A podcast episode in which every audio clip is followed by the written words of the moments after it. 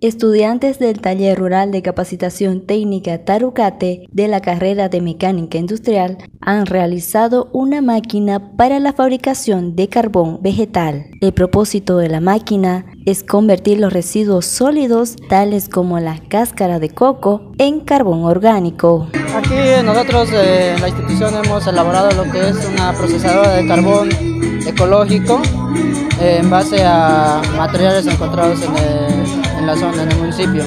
Ya puede ser eh, la calucha, el coco, materiales que vamos procesando y vamos mezclando con lo que es eh, el almidón, ya puede ser de yuca, de papa o arroz.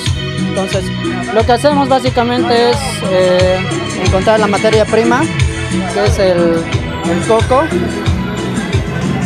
lo quemamos ya luego, después de quemarlo, procedemos a lo que es el, triturado. Pues aquí con la, con la, trituración. Ya teniendo la materia prima del triturado, pasamos a lo que es la mezcladora.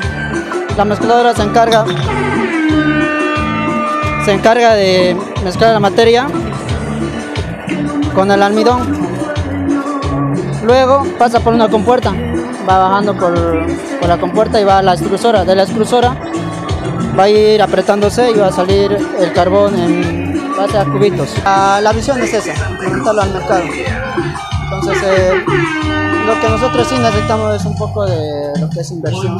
Toda la corteza de, los cocos, el motacú, justamente se desecha, justamente, pero eso ah, hemos pensado hacer